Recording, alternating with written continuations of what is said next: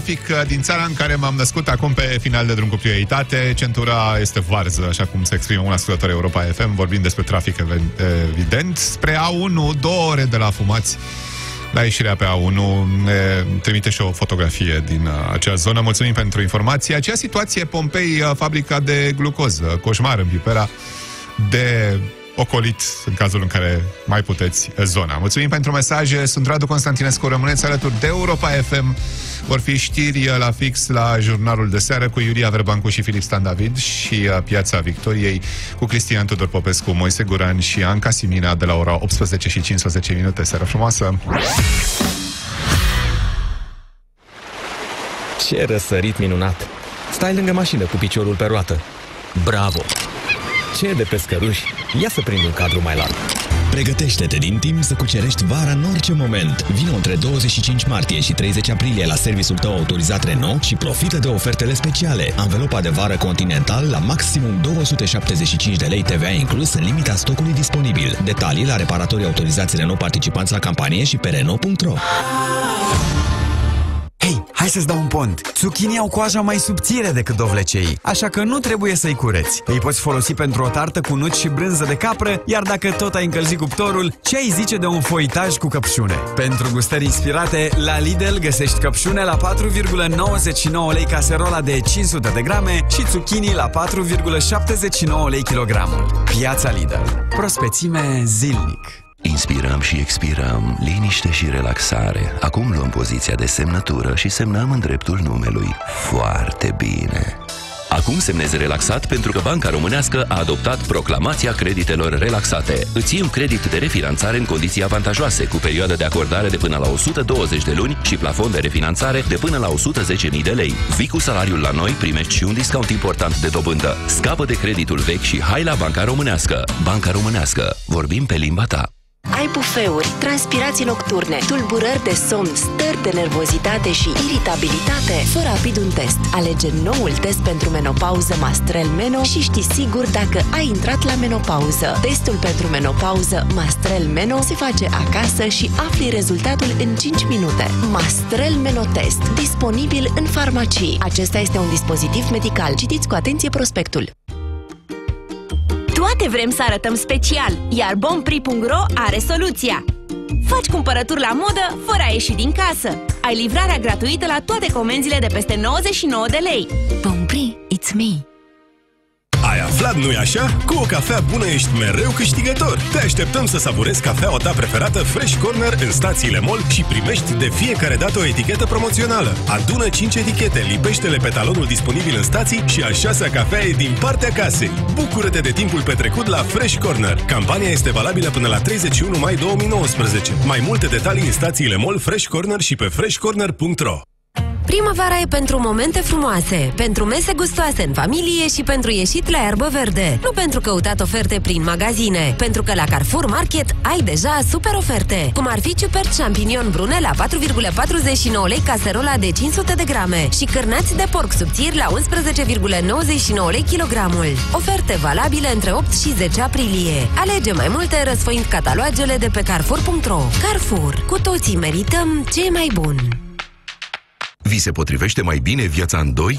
Pardon, în trei. Orice ai alege să schimbi în viața ta, Enel are o soluție pentru tine. Pentru că unele lucruri merg mai bine împreună, alege pachetul Gaz Plus Electricitate de la Enel până pe 18 aprilie și poți câștiga prin tragere la sorți una dintre cele 10 centrale termice inteligente. Sună la 0800 070809, intră pe enel.ro sau vin în magazine. Enel, ai puterea să alegi.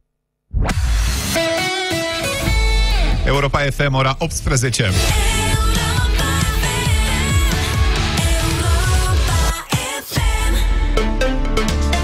Jurnalul de seară este prezentat de Iulia Verbancu și Filip Stan David. Bun venit! Bine v-am găsit! Dosarul Revoluției ajunge după trei decenii în instanță. Ion Iliescu și Gelu Voican Voiculescu se numără printre inculpați. Ordonanțe sau vacanță? Puterea îi cere insistent ministrului Justiției să schimbe codurile penale și să permită urgent contestarea unor sentințe definitive ale instanței supreme. Cocaină pe litoral, la propriu. Poliția a strâns încă 20 de kilograme de droguri de mare risc de pe plaje și confruntări armate în Tripoli, soldate cu zeci de victime victime, mii de locuitori ai capitalei libiene au fost evacuați. Detalii în câteva momente, deocamdată însă datele meteo. La noapte cerul va fi noros, va ploua slab în Oltenia și pe arii restrânse în celelalte regiuni. Minimele vor fi între 4 și 12 grade. Mâine va ploua în sudul țării, la munte este posibil să ningă. Temperaturile maxime vor fi între 13 și 23 de grade. În capitală la noapte va ploua slab cu o minimă de 8-9 grade. Mâine vremea va fi în general închisă, va ploua temporar, iar vântul va sufla moderat. Maxima va fi în jurul valorii de 17 grade. Ascultați jurnalul de seară Europa FM. Procurorii militari au încheiat cercetările în dosarul Revoluției, a anunțat astăzi procurorul general al României. Augustin Lazar a ținut să sublinieze că după trei ani de verificări și audieri, rechizitorul a fost trimis la instanța de judecată așa cum și-a propus la început de mandat. Pe de altă parte, procurorul general a cerut scuze pentru că magistrații au avut nevoie de aproape 30 de ani pentru a trimite în judecată presupușii vinovați pentru victimele din decembrie 89. Doresc să prezint public scuzele instituției Ministerului Public pentru durata excesivă a anchetei penale. Totodată, vă rog să-mi permiteți să-mi exprim convingerea că acest demers al procurorilor militari înseamnă mai mult decât sesizarea instanței în vederea stabilirii adevărului judiciar. Nicolae Iorga spunea că un popor care nu-și cunoaște istoria este ca un copil care nu-și cunoaște părinții și că istoria își bate joc de cei care nu o cunosc repetându-se. Eu cred că soluția emisă este o dovadă de respect pentru memoria eroilor din decembrie 1989 și în egală măsură o dovadă de responsabilitate pentru educația generațiilor viitoare. La Europa FM, Gelu Voican Voiculescu, unul dintre cei trimiși în judecată în dosarul Revoluției, susține că președintele Claus Iohannis ar fi făcut astfel încât dosarul Revoluției să ajungă în instanță. De foarte mult timp, parchetul militar a judecat 4495 de dosare penale legate de toți morții din Revoluție. Dar, executându-se o comandă politică de la președintele Iohannis, care a spus textual că sunt oameni liberi cu mâinile pătate de sânge, e vremea procurorilor, nu a istoricilor. La câtva timp după această declarație, obedient, parchetul general, parchetele militare au început cercetarea penală în dosarul ăsta. Credeți... Nu mai, am alt, nu mai am alt comentariu. Credeți că nu este necesar acest dosar, acest proces? Nu, doamnă, o revoluție nu se dă în judecată. Alături de Gelu Voican Voiculescu, fost viceprim-ministru, în dosarul Revoluției au fost inculpați pentru infracțiuni contra umanității și fostul președinte Ion Iliescu, dar și Iosif Rus, fost șef al aviației militare. Pe de altă parte, procurorii militari au clasat cauzele în care erau cercetate mai multe persoane, printre care fostul premier Petre Roman, Teodor Brateș, fost redactor șef în TVR și Toma Ioan, fost ministru al tineretului. Anchetatorii au stabilit că nu există probe pentru a-i acuza. Anca Grădinaru. În dosarul Revoluției, procurorii militari au început urmărirea penală împotriva lui Ion Iliescu, fost membru și președinte al CFSN și al lui Gelu Voican Voiculescu, fost viceprim-ministru al guvernului. Cei doi sunt acuzați de comiterea unor infracțiuni contra umanității, la fel ca fostul comandant al aviației militare Iosif Rus și Emil Cico Dumitrescu, fost membru al CFSN. Cercetările au dus la concluzia că în timpul Revoluției întreaga forță militară a României, adică Ministerul Apărării, Ministerul de Interne, Departamentul Securității Statului, precum și gărzile patriotice, s-a pus la dispoziția noii conduceri politice reunite în Consiliul Frontului Salvării Naționale începând cu data de 22 decembrie 1989. Grupul de decizie politico-militară era format din Ion Iliescu, Silviu Brucan, generalul locotenent Victor Atanasie Stănculescu, decedat între timp, generalul major Nicolae Militaru și Gelu Voican Voiculescu. Aceștia au lansat cu bună știință o amplă campanie de diversiuni și dezinformări, generând o psihoză generalizată a terorismului, arată anchetatorii. Astfel, ar fi fost create nenumărate situații de foc fratricid, trageri haotice, ordine militare contradictorii. Așa s-a ajuns ca numai între 22 și 30 decembrie 1989 să se tragă 12 milioane 600 de mii de cartușe. Astfel au murit 862 de oameni, iar peste 2100 au fost răniți. Totodată aceste diversiuni și dezinformări ar fi creat condițiile condamnării și execuției cuplului prezidențial Ceaușescu printr-un proces penal simulat. A fost amânată pentru miercuri moțiunea simplă împotriva ministrului Justiției Tudorel Toader, ce trebuia să fie votată astăzi în Parlament. De asemenea, amânată ședința biroului permanent de la Senat, din lipsă de quorum. Ministrul Justiției e la un pas să piardă susținerea colegilor din PSD după ce a primit și un ultimatum de la Liviu Dragnea. Ministrul Justiției nu a grăbit adoptarea ordonanțelor de urgență care ar schimba codurile penale, dorite de putere, dar criticate vehement de opoziție și de Uniunea Europeană. Grupurile parlamentare ale PNL și USR din Senat au depus la sfârșitul lunii martie această moțiune simplă intitulată Justiția victimă sigură în mâinile lui Toader. Între timp, din partea puterii, premierul Viorica Dăncilă susține că ea este cea care va lua o decizie în cadrul Comitetului Executiv Național al PSD când va prezenta și o evaluare cu privire la activitatea lui Tudorel Toader. O decizie o voi lua în cadrul Comitetului Executiv Național când am să ascult și părerea colegilor mei și o să-mi spun și eu părerea. O evaluare o prezint tot în Comitetul Executiv Național. Suntem guvern politic, suntem susținuți politic și este foarte bine ca aceste discuții să le avem în, în cadrul politic, în cadrul Comitetului Executiv Național. Potrivit unor surse politice și Comitetul Executiv i-a amânat până săptămâna viitoare. PSD ar vrea să elibereze locul lui Tudorel Toader printr-o strategie în trei pași. Senatorii partidului ar urma să voteze moțiunea împotriva ministrului Justiției. Apoi, în Comitetul Executiv, partidul îi va da un vot de blam lui Tudorel Toader. Și, pentru a nu ajunge la mâna președintelui, PSD ar lua în calcul chiar o reorganizare a guvernului, susțin aceleași surse. Printre cei vehiculați drept înlocuitor pentru Tudorel Toader, vicepreședintele Camerei Deputaților Eugen Nicolicea sau președintele Comisiei Juridice a Camerei Nicușor Halici. Acesta din urmă declara din nou azi că modificarea codurilor penale reprezintă o urgență, indiferent dacă e făcută prin ordonanță de urgență sau prin lege. În contextul în care opoziția îngreunează însă procesul legislativ, Halici considera că modificarea ar trebui adoptată de executiv. La modificarea codurilor penale, în special în privința completurilor de 5 judecători, s-a referit azi și Viorica Dăncilă. Am vorbit de completul de 5, nu am văzut încă ordonanța, nu am discutat încă cu domnul Toader, o să am o discuție cu domnul Toader, dar într-adevăr sunt de acord că trebuie să armonizăm toate directivele europene, sunt obligatorii, avem și avertisment de infringement pe unele dintre ele, că trebuie să transpunem toate deciziile Curții Constituționale. Cred că acestea sunt lucruri de normalitate. Soarta lui Tudorel Toader, dar și încercările repetate ale puterii de a schimba din nou legile justiției sunt teme de dezbatere în piața Victoriei, astăzi la Europa FM. Anca Simina, Cristian Tudor Popescu și Moise Guran vă așteaptă după jurnalul de seară la 18 și un sfert. Ascultați jurnalul de seară Europa FM. Pe litoral continuă operațiunea de căutare a pachetelor cu cocaină ce au invadat în ultimele zile plajele aduse de valurile mării. Dacă de vineri și până sâmbătă la prânz au fost găsite peste 130 de kilograme de cocaină, de atunci și până astăzi dimineața au mai fost găsite aproximativ 20 de kilograme în 100 de pachete. Transmite Feri Predescu. Numai duminică pe plajele de pe litoral au avut loc 14 descoperiri, în urma cărora au fost adunate 92 de pachete cu cocaină. Surse din anchetă au precizat că un pachet nu cântărește întotdeauna un kilogram și nu au fost descoperite doar pachete unice, ci și mai multe colete la un loc. Pe plaja din Tuzla au fost descoperite 30 de pachete, la Costinești 22 de pachete la oaltă, iar la Mangalia 28 de pachete. Erau ambalate în saci sau în veste de salvare în care erau ascunse mai multe pachete cu cocaină. Alte trei colete au fost găsite astăzi, unul la Eforie Nord, două la Tuzla. Din toate aceste descoperiri, șase au fost făcute de cetățeni care au sunat la 112. Restul de droguri au fost găsite de polițiști și jandarmii care patrulează pe toată lungimea litoralului. Poliția reamintește cetățenilor din zona litoralului să nu deschidă pachetele pe care le găsesc pe plajă, să anunțe cel mai apropiat polițist sau să sune la 112 dacă descoperă astfel de colete. Concentrația de peste 90% poate pune în pericol viața. Drogurile aduse de valuri la țărmul mării sunt cele din dosarul în care doi cetățeni sârbi au fost arestați preventiv după ce poliția și DICOT au descoperit într-o embarcațiune răsturnată la Sfântul Gheorghe în delta Dunării peste o tonă de cocaină.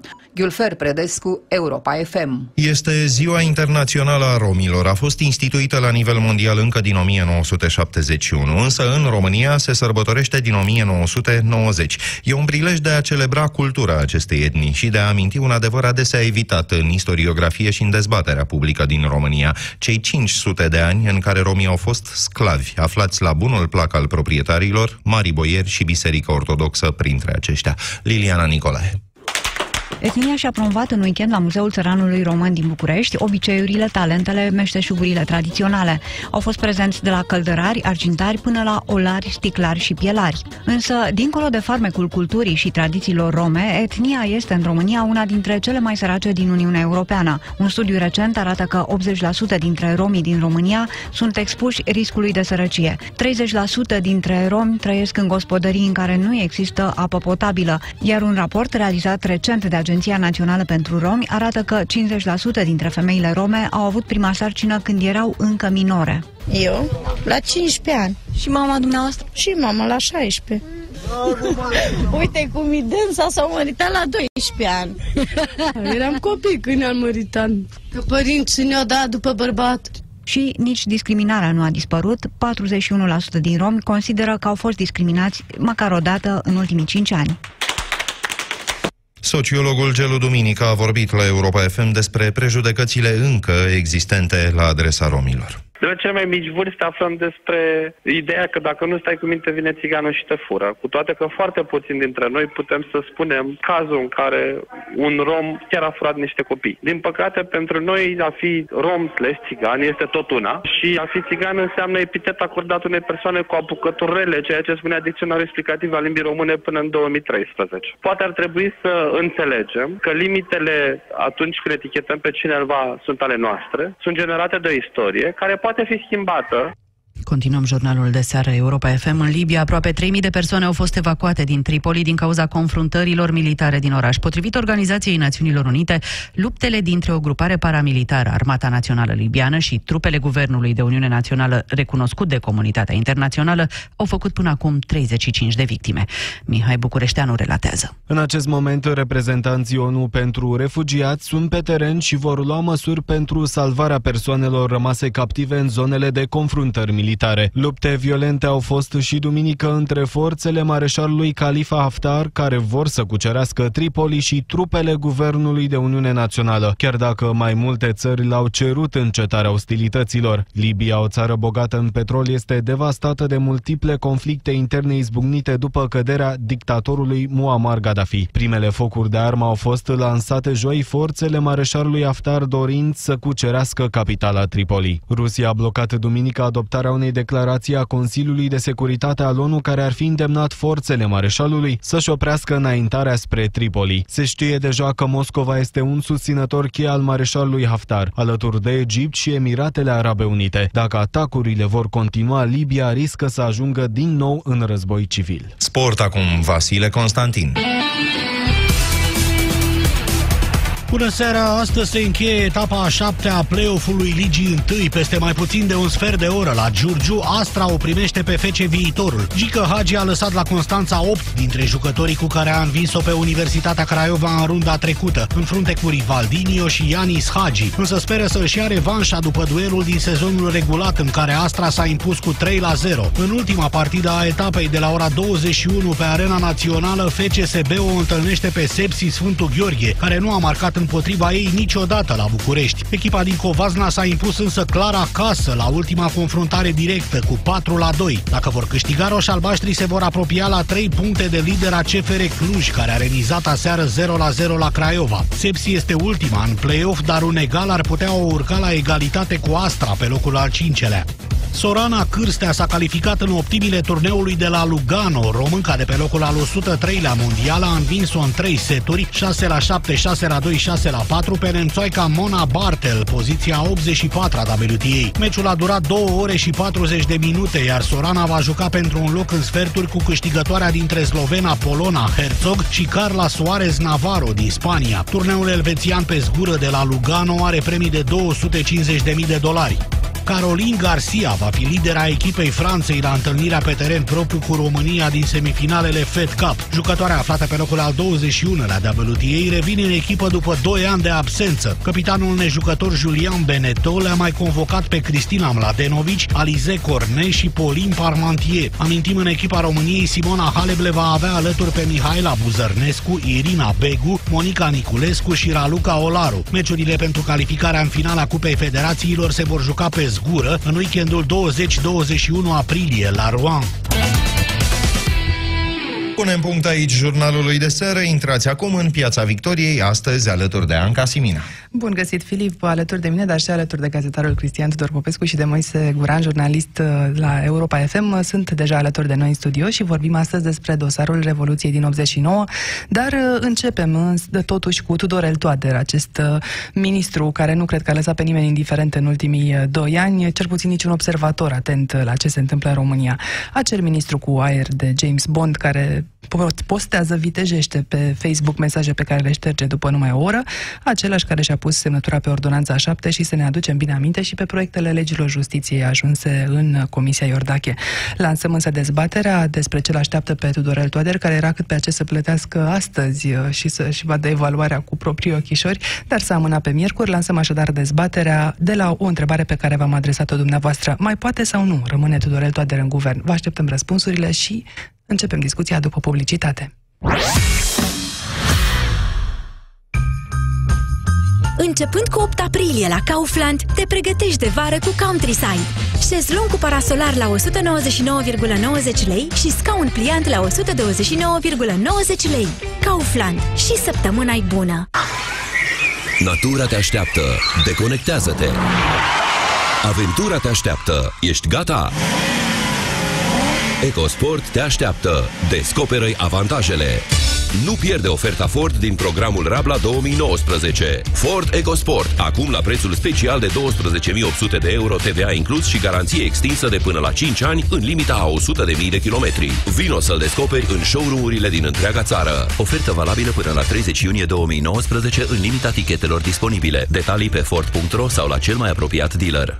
Ești genul care nu pierde nimic din vedere nici la birou, nici acasă? Atunci nu rata ofertele Varilux 1 plus 1 de la partenerii noștri opticieni ce afișează sigla Varilux, lentila progresivă numărul 1 în lume. Pregătește-te! Revoluția vederii Varilux de la Esilor este aici!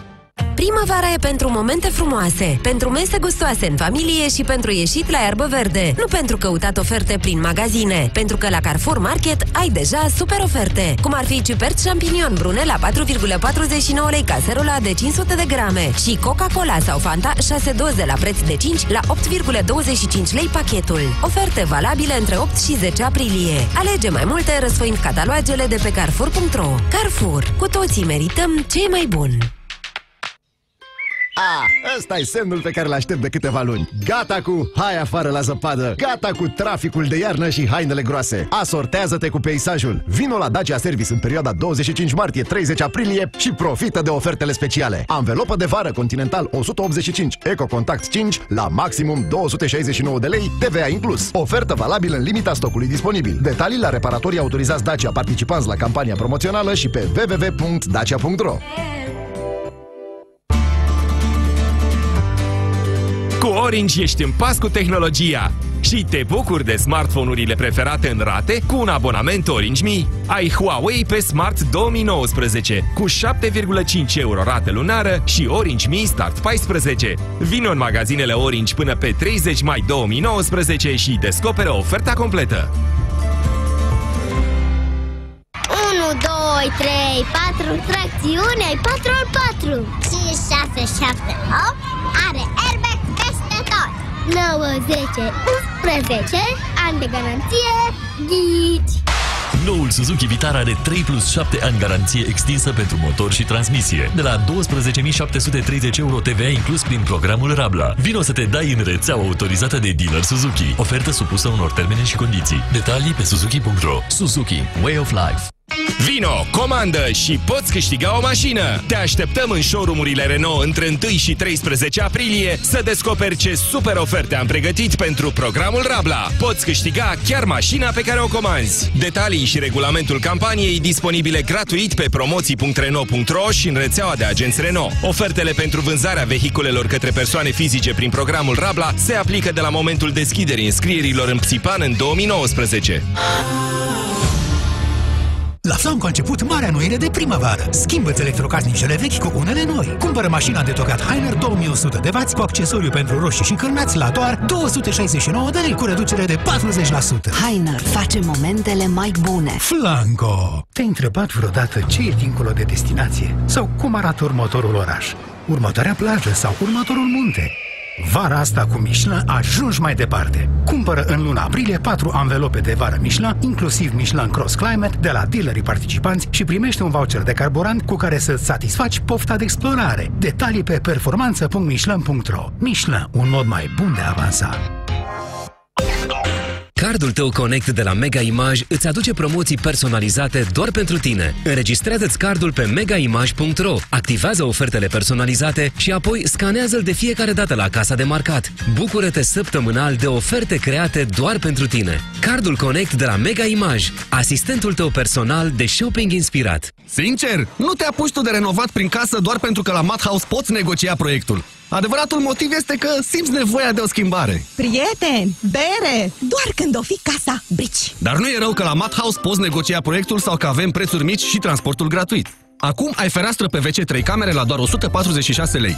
Madhouse. Ține cu casa. În București, pe calea Vitan numărul 112-114 sau pe madhouse.ro Primăvara e pentru momente frumoase, pentru mese gustoase în familie și pentru ieșit la iarbă verde. Nu pentru căutat oferte prin magazine. Pentru că la Carrefour ai deja super oferte. Cum ar fi ciuperci champignon brune la 4,49 lei, caserola de 500 de grame, cârnați de porc subțiri la 11,99 lei kilogramul și Coca-Cola sau Fanta 6 doze la preț de 5 la 8,25 lei pachetul. Oferte valabile între 8 și 10 aprilie. Alege mai multe răsfoind catalogele de pe carrefour.ro Carrefour. Cu toții merităm ce mai bun! Electrocasnice noi pentru orice nevoi. Comanda electrocasnicele mari de la EMAG și îți aducem produsele preferate până unde le vrei instalate. Ai prețuri uimitoare și transport gratuit în București și Ilfov plus mii de opinii de la cumpărători să alegi corespunzător. EMAG. Sunt multe feluri în care poți să trăiești și oricare e la fel de inspirat. Iar la Mega-ul tău descoperi mereu câte ceva, chiar dacă vii în fiecare zi. Doar acum ai Long Color Ultra, vopsea de păr, diverse sortimente la doar 10 lei 59 și Lavazza, cafea prăjită și măcinată Calita Rosa, 250 de grame, acum la doar 18 lei 99. Mega Image, inspirație să trăiești cum îți place.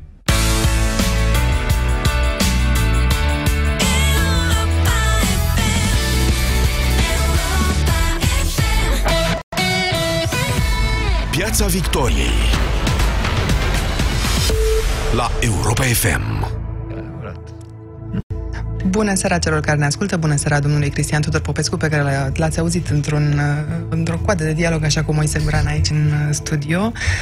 Suntem într-o zi în care, iată, PSD îi numără orele domnului Tudorel Toader, întocmai ca ministrul justiției, autor de postări jucăușe pe Facebook, când se apropie ceasul, îi mai dă o derogare.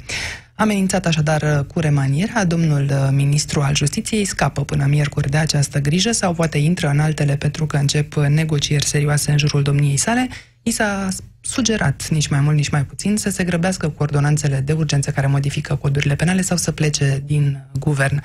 Suntem așadar într-o zi în care ne întrebăm dacă domnul Tudorel Toader mai poate sau nu rămâne în guvern. Și înainte să ne dea politicienii puterii un răspuns, pentru că senatorii PSD sunt cei care îi pregătesc ieșirea ca prim pas în acest plan al partidului, v-am întrebat pe dumneavoastră și ce ne-ați spus e așa, 83% dintre dumneavoastră, cei peste 2000 de ascultători care ne-ați scris, credeți că nu mai are ce căuta acolo. Răspunsurile nici nu cred că vă mai surprind dacă vă citesc câteva dintre ele.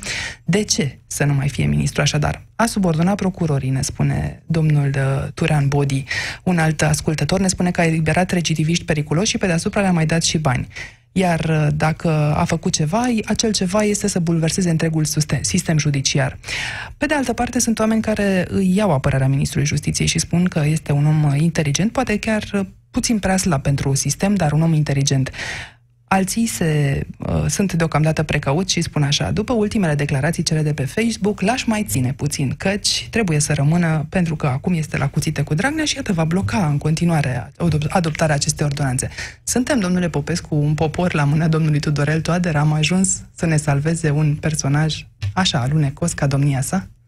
Să ne salveze, dar s-a pus problema vreodată... Îl privesc cu speranță, ascultătorii noștri. Cu speranță? Da, cu speranța că va bloca ordonanțele câțiva. de urgență. Câțiva, câțiva dintre Câțiva, ei. sper.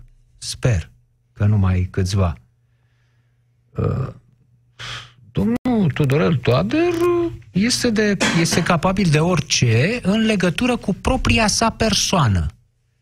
Dânsul nu are alte uh, condiționări. Sigur că depinde de Tăricianu, este cel care a fost în spatele lui tot timpul, depinde de PSD să fie menținut în funcție, dar acțiunile domnului uh, Lazar uh, sunt tot timpul gândite în legătură cu un singur reper, el însuși. Toader. Domnul Toader vă referiți. Domnului Lazar. Toader. Ajungem și la domnul Lazar. Ajungem. Așa, imediat. Acțiunile domnului Toader sunt gândite în legătură cu el însuși. Uh, ce se va întâmpla acum? Uh, după părerea mea, PSD nu îl va înlătura pe domnul Toader. Îi pentru folosește. că nu știu dacă îi folosește, dar măcar nu-i, nu-i dăunează.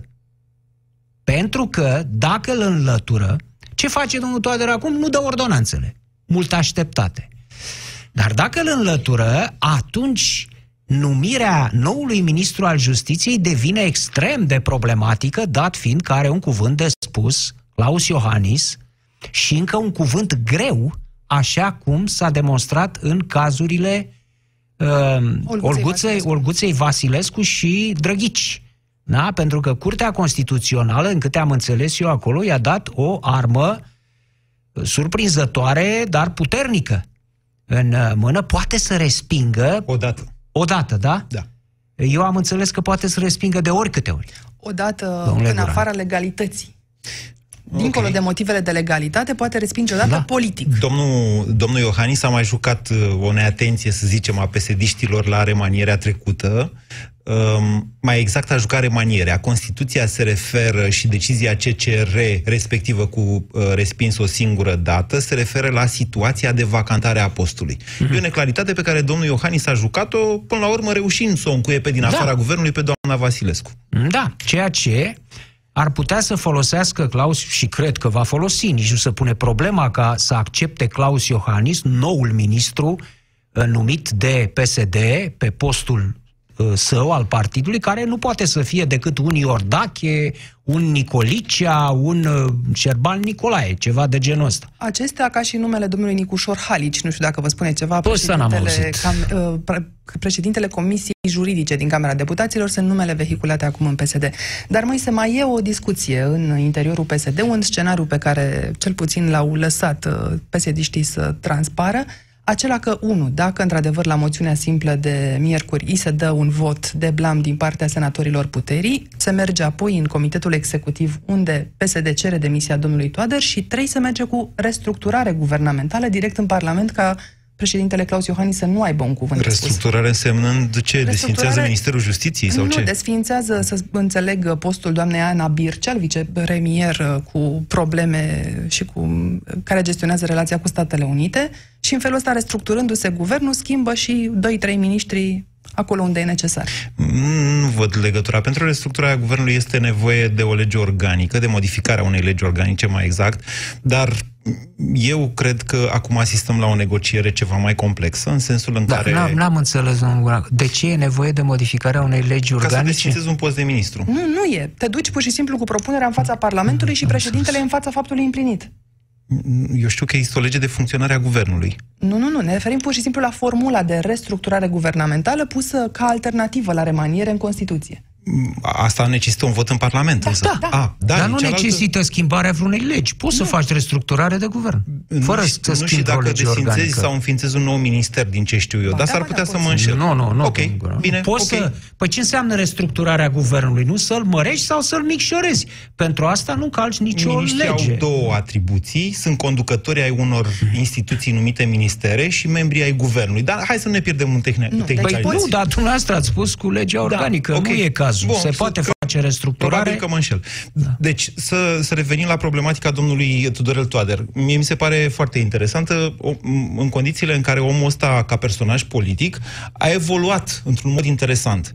Adică, dacă la început părea că el face o negociere sau e un instrument de negociere, el și ordonanțele lui, între Dragnea și Tăricianu, acum aș putea să bag mâna în foc că el are o agendă personală, că urmărește ceva pentru sine, Acum, și, acum, da, da. acum 2 ani, A, acum, nu, acum 7 ani, acum 30 de ani, nu avea o agendă personală. Eu cred că acum vrea să devină Abia comisar european. Are, da. cred că Ce să devină? Comisar european. La ce e, portofoliu, Moise? Uh, Justiție și Afaceri Interne. Breaking news! Avem breaking doar, news acum. E doar, uh, m-am gândit cam ce ar putea să-și dorească. E greu să se întoarcă la Iași. E o persoană aproape non grata la Da. Iași. Uh, Prin București a ocupat așa funcții la care ar putea aspira gen judecător la Curtea Constituțională și tăind așa de pe listă mi-a mai rămas asta. Cred că domnul Tudorel Toader își dorește să devină comisar în următoarea Comisie Europeană care se face acum, după alegerile. Am încercat să-l sunăm, însă dacă Ar putea vorbim- să încerce să fie și papă, cred. Nu cred că depinde de Liviu Dragnea asta.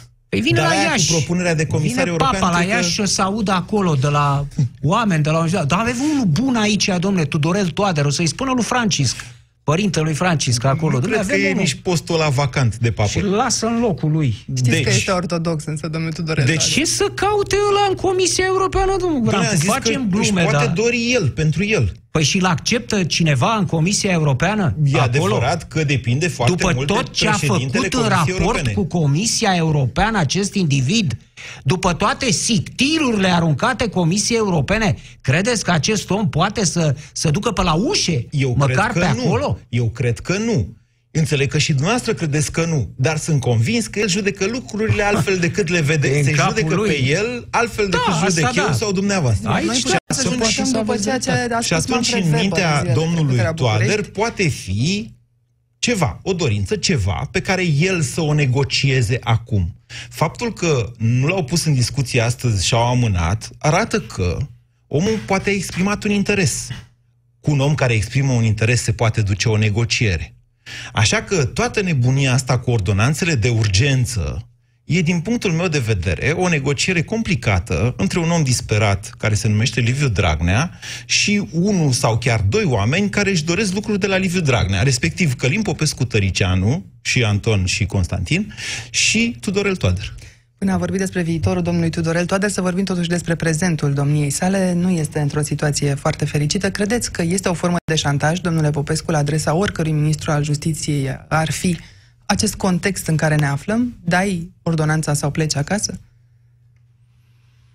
Da, mm, însă cred că este, sigur că da, rămâne în orice moment, adică dacă un nou ministru ar fi adus acum de către PSD-ALDE în locul uh, domnului Toader, firește că prima lui sarcină ar fi asta. Așa va fi și selectat. În mod sigur, domne, dai ordonanțele alea sau nu?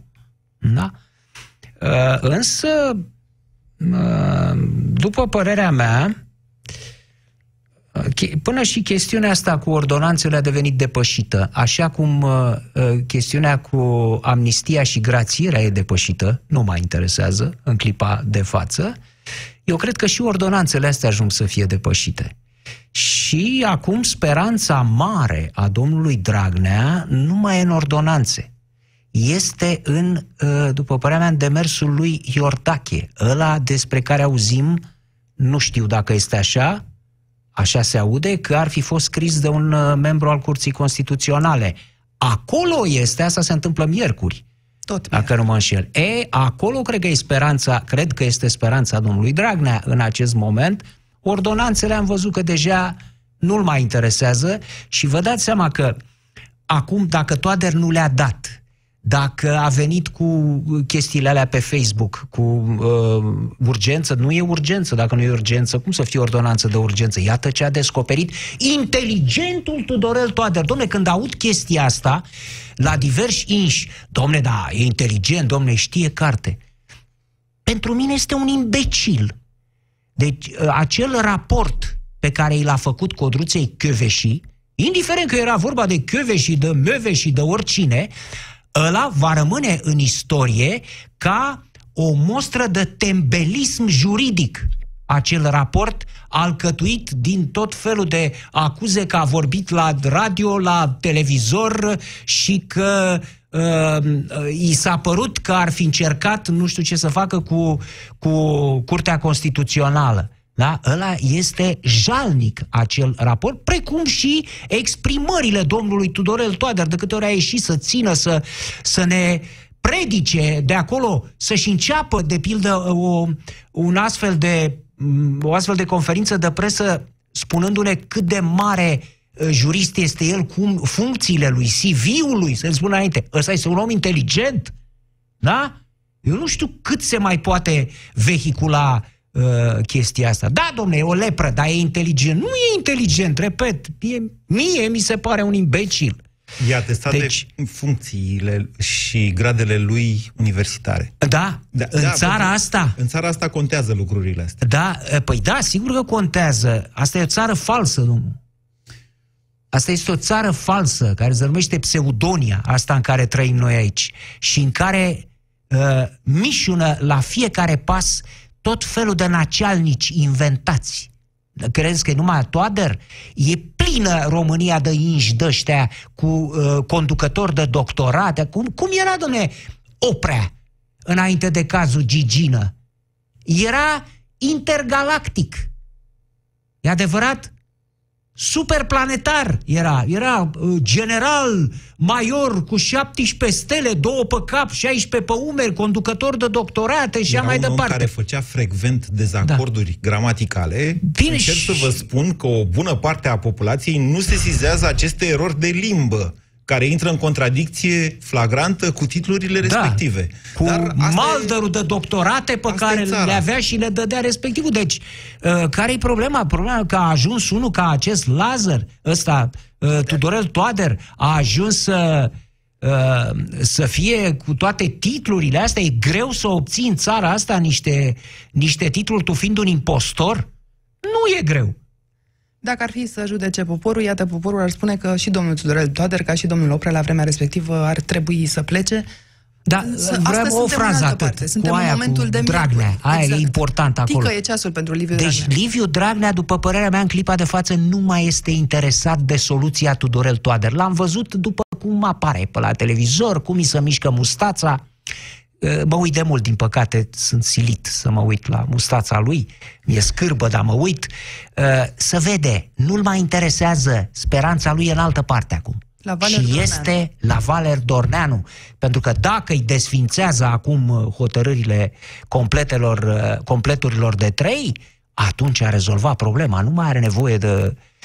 Iar pe loc acum nu poate rezolva, nu mai poate rezolva. Dragnea își dă seama. Tudorel Toader nu, nu dă, iar dacă îl schimbă pe Tudorel Toader până când ajunge cu Iohannis, cu o mie de complicații să impună un nou ministru al justiției care să-i dea lui ordonanța respectivă, trece baba cu colacii, trec alegerile, nu se știe dacă mai e el în funcție până atunci. Deci, asta, așa cred eu că, sau mă rog, așa analizez după Un cum se singur lucru vede. vreau să completez la Vă ce rog. spuneți. Da, ziua de miercuri e foarte periculoasă la Curtea Constituțională. Vreau să vă atrag atenția doar că și ziua de marți, adică de mâine, e de asemenea periculoasă. Pot să vă rog și eu ceva mult, domnul Guran? Să nu mai zic să... Cu toată dragostea. Da. Să nu mai îmi spuneți, vă rog să vă atrag atenția. Bine. Să știți că în armata, înainte de 89, am făcut armata înainte de 89 și acolo ofițerii spuneau vă rețin atenția soldatului. Nu-i spuneau vă atrag atenția, nouă soldaților le spuneau vă rețin Cu atenția. tot respectul, o să încerc să nu mai fac asta. Eu n-am făcut armata. Trebuie să Ah. mărturisesc acest păcat, eu și ministrul apărării. Nu exact, asta Noi mă n-am gândeam prins și eu că asta. sunteți doi, deci nu e Ne nicio cerem problemă. Scuze. Vă rog. Cu respect o să Vă rog. duc ideea mai departe. Vă rog. Deci mâine la Curtea Constituțională e termen într-un alt proces, la fel de pe- periculos, dacă nu mai periculos, a plecat de la o sesizare a Alinei Bica în 2017, care a cerut declararea ca neconstituțională a ordonanței 14, cea Da. care a anulat ordonanța 13. Da, da. În momentul de față sunt 16 plângeri împotriva ordonanței 14. Curtea Constituțională se pro- putea pronunța acum câteva săptămâni, la sfârșitul lunii martie, și a amânat pentru data de 9 aprilie, adică mâine. E tot cu câteva zile înainte de, eu mă tem, vă spun sincer, mai mult de ziua de mâine, pentru că aia cu completurile de trei, din punctul meu de vedere, e o imbecilitate ce n-ar putea trece într-un mod de nicio, de nicio curte decentă din lume. Nu m-ar mira nu m-ar mira nicio soluție de tipul ăsta. Ponta este cel care a uh, spus, domnule, că a scris-o un judecător de la Curtea Con- E posibil să fie așa, dar eu mă tem mai tare de ziua de mâine decât de ziua de miercuri. Așadar, Posibil. Curtea Constituțională are aceste veste de salvare de care vorbiți. Luni, pe 15 aprilie, este ziua în care am putea sau nu afla care este sentința în dosarul lui Liviu Dragnea sau dacă va rămâne în alta curte în pronunțare, de aceea și această grabă. Până atunci însă ați menționat doi procurori uh, care au activat înainte de 89 aici, în această discuție. E vorba pe de o parte de domnul Tudorel Toader, apoi de domnul Valer Dorneanu. Iată, există și un al treilea procuror care a activat înainte de 89 și care e în discuție astăzi. Vorbim chiar de domnul Augustin Lazar, procurorul general al României. Cunoaștem controversele din jurul acestui caz. Sunt televiziuni care l-au acuzat că ar fi torționar pentru prezența într-o comisie de liberare condiționată de la IUD. Sunt uh, alți editorialiști care au uh, întors-o cu 180 de grade și sunt și jurnaliști care s-au dus acolo încercând să afle care sunt faptele și au constatat că a fost președintele acestei comisii, dar în același timp nu și-a trecut domnul Augustin Lazar acest detaliu în CV și nici vreodată n-a făcut vreo relatare despre această parte a vieții domniei sale. Pe de altă parte, astăzi este totuși procurorul care vine și anunță că dosarul Revoluției, într-o zi, iată, un moment istoric, ajunge în sfârșit în instanță, după 30 de ani, domnule Popescu. Da. Uh, domnul Lazar are, din punctul meu de vedere, are în legătură cu acest caz al uh, lui uh, domnului Iulius Filip, al disidentului Iulius Filip, unul dintre puținii ai acelei perioade, are, după părerea mea, o problemă uh, certă pentru mine. Și anume, uh, nu pot să accept declarația domniei sale că nu își aduce aminte de acel dosar. Practic este imposibil ca un procuror care a avut dosarele în față, nu spun că l-a văzut pe domnul Iulius Filip, în mod sigur nu l-a văzut. Uh, Procedura acolo a acelei comisii în care se intra prin rotație de către diversi procurori era una pur administrativă și oricine a avut de-a face cu securitatea și a studiat uh, cum lucra, știe foarte bine că o astfel de comisie, în cap cu domnul Lazar, nu ar fi putut în veacul vecilor, să fie foarte limpede, să le libereze pe domnul Iulius Filip. Niciodată. În primul rând că ar fi trebuit să calce legea, legea de atunci, care de fapt e și acum acea lege cu alt conținut, să-i spunem, dar formal e aceeași. Dacă deținutul respectiv are rapoarte de indisciplină, sancțiuni în timpul detenției, atunci el nu poate fi pus în uh, libertate, nu poate fi eliberat. Dar te obliga cineva, domnule Popescu, să deții o funcție într-o astfel de comisie în care ajungeai prin rotație? Nu știu, aici, iată o, o altă întrebare care să pune, n-a răspuns domnul Lazar la ea, dacă ar fi putut refuza când îi venea rândul la, uh, la procuratura de Alba Iulie, acolo unde era el, să fie la comisie, dacă ar fi putut uh, refuza. Acum, vedeți și asta, de ce să refuze de, de vreme ce marea majoritate a dosarelor care îi treceau prin mână acolo erau de drept comun, nu erau de deținuți politici. Domnul Iulius Filip era un caz absolut Vă dau o statistică singular. ca să știm despre ce vorbim. Da. Întâmplarea face că am văzut recent niște statistici căutând uh, amnistiile lui Ceaușescu. În perioada respectivă erau cam 80 de mii de deținuți în România uh, la momentul 87, numai pentru, dar aceștia erau cei mai mulți, pentru infracțiuni economice. Erau aproximativ, deci după anii 80 s-au înregistrat vreo 500 și ceva de cazuri, nu mai știu exact cifra, 500 și ceva de cazuri de deținuți politici, spre comparație cu aproape 300 de mii de cazuri, 280 și ceva de mii, în perioada stalinistă a României. Aia cu Vișinescu, asta nu înțelege lumea. Vișinescu și toți ăia, torționarii care au fost condamnați, identificați, unii dintre ei, că nu toți, și condamnați ca atoa- atare, ăia călcau chiar și legea Republicii Populare Române, cum se numea atunci România. Deci, ei au fost condamnați în baza legilor de atunci, că nu puteau fi altfel condamnați. Ei au încălcat legea de atunci, chinuind oameni. Augustin Lazar a respectat legea de atunci, iar acum tot ce se poate face e o judecată mai degrabă morală, așa. Putea ieși, nu putea ieși Și chiar morală, dintr-o nu se astfel de poate face o comisie. judecată morală? Ba, se poate face, dar e foarte greu. Adică eu ar trebui să-l judec pe tata că a fost membru de partid, de exemplu. Ia Mm. să-l iau la întrebări și să-l întreb ce ai făcut tu domnul Guran în uh, Partidul Comunist. No, Cine știe ce? puțin, ca să fie foarte clar. Da. Ca să fie foarte clar. Domnul Lazar, să zicem, putea să își pună opinia separată, pentru că nu hotăra de unul singur în comisie acolo. Nu hotăra nu asupra unei sentințe, asupra unei decizii. N-avea putere de decizie, era o recomandare aceea, decizia finală apar- aparținând judecătorului. Nu comisia alea nu făcea decât o recomandare. Deci ar fi putut. Dacă ar fi făcut lucrul acesta, uh, nu s-ar fi ținut seama niciodată de respectiva opoziție a domnului Lazar, adică domnul să fie eliberat uh, Iulius Filip. De ce? Din pricina securității. Astfel de eliberări nu se petreceau în cazul unor deținuți politici. Deținuții politici erau foarte puțini. Da. Dacă se poate spune așa, și mai puțin decât disidenții în anii 80. De ce? Pentru că Ceaușescu, după Helsinki, 1975 și chiar înainte, uh, după eliberarea 64. deținuților, 64, 64, da. dar cu o sebire după 1975, Ceaușescu declarase noi nu avem deținuți politici. Făcuse această declarație internațională. Deci era foarte greu. V-am spus 500, să... aproximativ 500 Exact. sunt cazurile identificate ulterior, după Deci Revoluție trebuia de să o istorici. faci foarte lată, așa cum a făcut-o domnul Iulius F- Filip spre cinstea domniei sale, nu? Să trimiți scrisori lui Ceaușescu să te declari solidar cu solidarnoști din Polonia încerc ca să să ajungi... Deci, ca da? să, ca să, deci dacă ar fi făcut asta, domnul Lazar ar fi devenit el însuși un dizident. Da. Ceea ce îi reproșăm sau ceea Că ce n-a îi se fost reproșează dizident. e că n-a fost dizident. Exact. La fel se poate uh, reproșa asta oricărui cetățean. Nu știu, Care a noastră, avut o domnul funcție Popescu. în stat. Sau ceea Așa, ce îl oricine întrebăm, a nu știu. trăit atunci în perioada aia putea fi dizident. Da, eu am cântat de pildă în armată, Așa. am cântat uh, poporul Ceaușescu România la un moment Eu dat. am fost la pentru că a cântarea României, pus da? tot regimentul, Ca pionier. uh, toată compania ne-a pus să cântăm chestia asta. Bun, am cântat, am zis Ceaușescu, poporul România. Deci, Dar Ce dacă să ați fac? fi fost totuși membru al unei comisii de la IUD, ați fi găsit de cuvință să ex- povestiți după 89 Da. măcar o dată. Asta, asta e obiecția mea.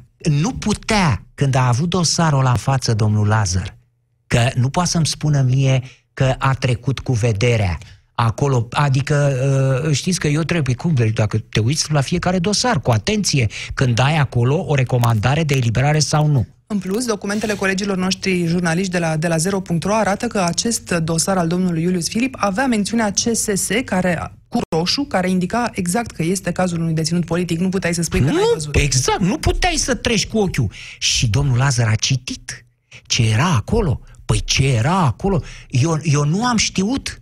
Uh, Știu destule despre, deținu, despre uh, disidenții din anii 80. Eu n-am știut cazul domnului Iulius Filip. Este extraordinar. Are un nivel de disidență care îl duce în primul rând al disidenților de acolo. Deci, scrisoare către Nicolae Ceaușescu, solidaritate cu, cu Lech Valensa și cu uh, solidaritatea din Polonia. Deci, era un caz enorm peste care domnul Lazar, bine, la sfârșit a spus, potrivit legii, nu poate fi eliberat. Dar nu poți să vii acum și să-mi spui, uh, nu știu, nu mi-aduc aminte, eram emoționat, uh, cum are, procuror, nu ți-aduce aminte că ai avut în fața ochilor acest caz? Asta nu se poate. Suntem la câteva zile înainte de expirarea mandatului de procuror general al domnului Augustin Lazar. Îl mai vedeți înnoindu-și mandatul în aceste condiții, dar și în condițiile în care astăzi, iată, avem, după 30 de ani, un dosar al Revoluției finalizat sub mandatul domniei sale. Eu cred că domnul Lazar nu ar mai fi trebuit să candideze pentru al doilea mandat încă înainte de această uh, problemă mediatică, exclusiv mediatică, pe care o are domnul Lazar în clipa de față. Este exclusiv mediatică, există două cercetări în curs asupra cazului, una a inspecției judiciare, care s-a autosesizat, și una a CNSAS-ului, la fel autosesizare, care îl reverifică în ce privește colaborarea cu securitatea. În funcție de aceste cercetări, în curs, domnul uh, Lazar va avea și o responsabilitate legală, oficială sau nu în legătură cu acest caz. Deocamdată uh, se cere demisia domnului Lazar uh, pe bază de Antena 3, pe bază de site-ul acela uh, cum îi spune lui, nu știu, Ar fi așa. absurd oricum pentru două săptămâni de mandat să mai vorbim despre E, demisia. și pe baza indignărilor domnului Tăricianu și PSD-ului, care mult îmi plac, mult îmi plac. Da. Astăzi a fost la fel de indignat domnul Gelu Voican Voiculescu. Deci, atât vreau să spun, nu cred că domnul Lazar trebuia să uh, mai candideze pentru încă un mandat. Are o vârstă, domnul Lazar, are vârsta de pensie. Are ani de pensie, vedeți că nu e așa în vârstă. Arată așa, e mai albinos, dar nu e Dom'le, foarte în vârstă. Nu cred că... Eu, dacă aș fi fost în locul dânsului, nu mai uh, candidam uh, acum. Aș fi lăsat locul unui procuror mai tânăr, unui procuror fără probleme în trecut, care să poată fi mai greu de respins de către domnul Tudorel Toader decât e domnul Lazar. Deci v-ați fi retras după apariția acestei probleme. Nu, domnule, înainte. Păi înainte... Adică nu aș fi candidat. Am înțeles. Înainte să apară această... Și-a depus Dar acum, după ce și-a depus candidatura și a apărut această problemă, nu, ce ați face? acum, acum nu se poate retrage pentru că ar fi demis de PSD ALDE și Antena 3. Da. Trebuie să aștepte, acum trebuie să aștepte uh, rezultatele anchetei de la uh, Inspecția Judiciară și de la CNSAS și să candideze până la capăt, pentru că nu se poate, nu există, câtă vreme nu există o pronunțare oficială în legătură cu ce a făcut dânsul atunci, dacă este găsit de pildă uh, vinovat, colaborare, poliție politică uh, pentru asta, a, în secunda 2 uh, trebuie să-și dea demisia, nici nu mai stăm de vorbă. Dar altfel, nu. Altfel trebuie să meargă mai departe. Să meargă mai departe acum. Să ne uităm o clipă și la dosarul Revoluției, mai avem puțin timp din această dezbatere. Justiția făcută prea târziu nu mai este justiție, spun cei care ne ascultă și ne urmăresc acum și pe Facebook. Este, domnule Popescu, prea târziu pentru acest dosar? Nu, niciodată și spun lucrul ăsta de ani de zile.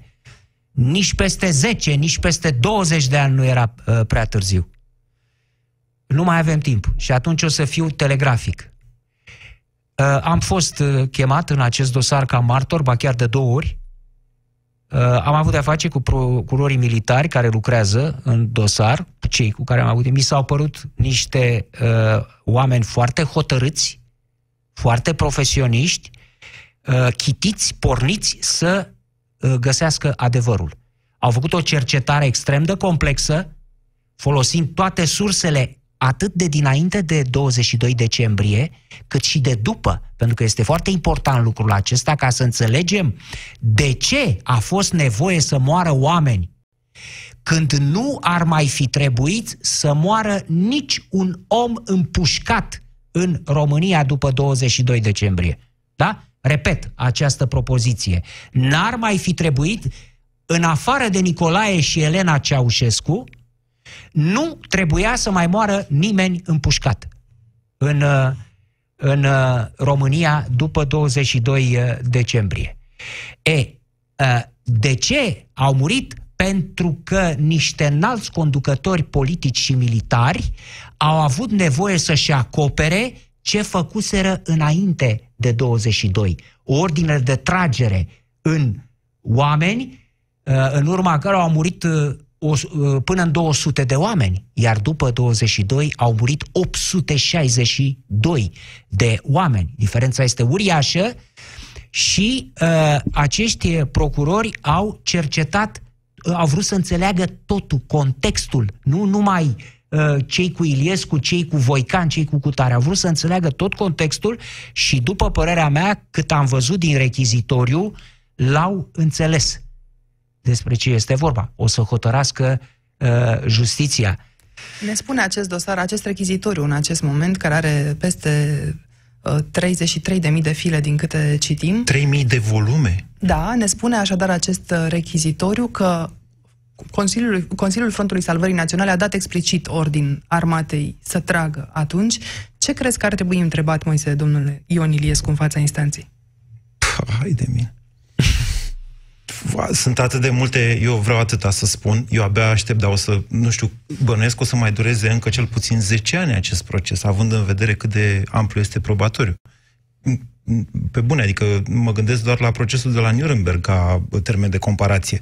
Pe de altă parte, Îi mulțumesc lui Dumnezeu că i-a dat domnului Iliescu sănătate, că a trecut peste problema acum cu așa de a fost Da, da, internat. să trăiască 100 Doamne de ajută, ani. Să trăiască 100 de ani Îi și să urăm, răspundă cu la drag. toate întrebările din instanță. Bineînțeles. Inclusiv la aia dacă a acționat la ordinele Moscovei și dacă în decembrie 89 a fost de fapt o intervenție străină pe teritoriul României. Asta e cea mai mare întrebare a mea.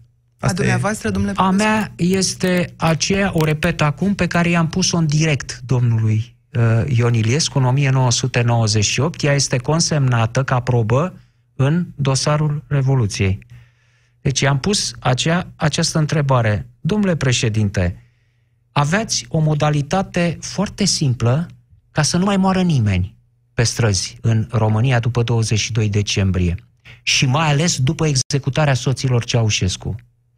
Puteați, erați conducătorul țării, să dați ordin, să spuneți factorilor din armată ca să plece de pe străzi atât civilii cât și militarii, armata, și să rămână exclusiv niște unități reduse dimensional de luptă antitero, că nu se luptă împotriva teroriștilor cu tancurile și cu mitralierele grele, așa cum era împânzit Bucureștiul în acel moment.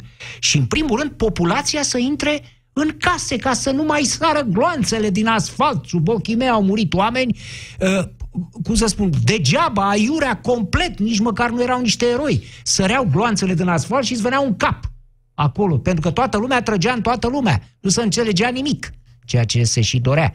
Și l-am întrebat pe domnul Iliescu, de ce n-ați dat ordin să intre toată lumea în case? Vedeam și noi. Care-s, domnule, teroriștii? Unde sunt? Da? Și a spus, păi nu puteam să facem asta pentru că am fi pierdut încrederea populației. Ar fi crezut că vrem să sugrumăm revoluția.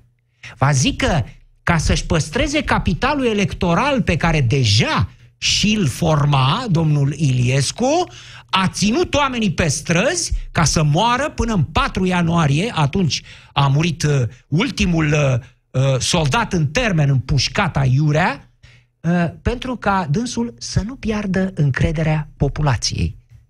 Cu această temă de reflexie încheiem aici ediția de în această seară a Pieței Victoriei. Vă așteptăm și săptămâna viitoare în aceeași formulă. Sunt Anca Simina, mâine aici va fi Sanda Nicola, iar intervievat fostul președinte al României, Traian Băsescu. Acum urmează știrile Europa FM cu Adriana Sârbu. Pe curând! Piața Victoriei. De luni până vineri, de la ora 18 și 15 la Europa FM. Ăsta e semnul pe care îl aștept de câteva luni. Gata cu hai afară la zăpadă, gata cu traficul de iarnă și hainele groase.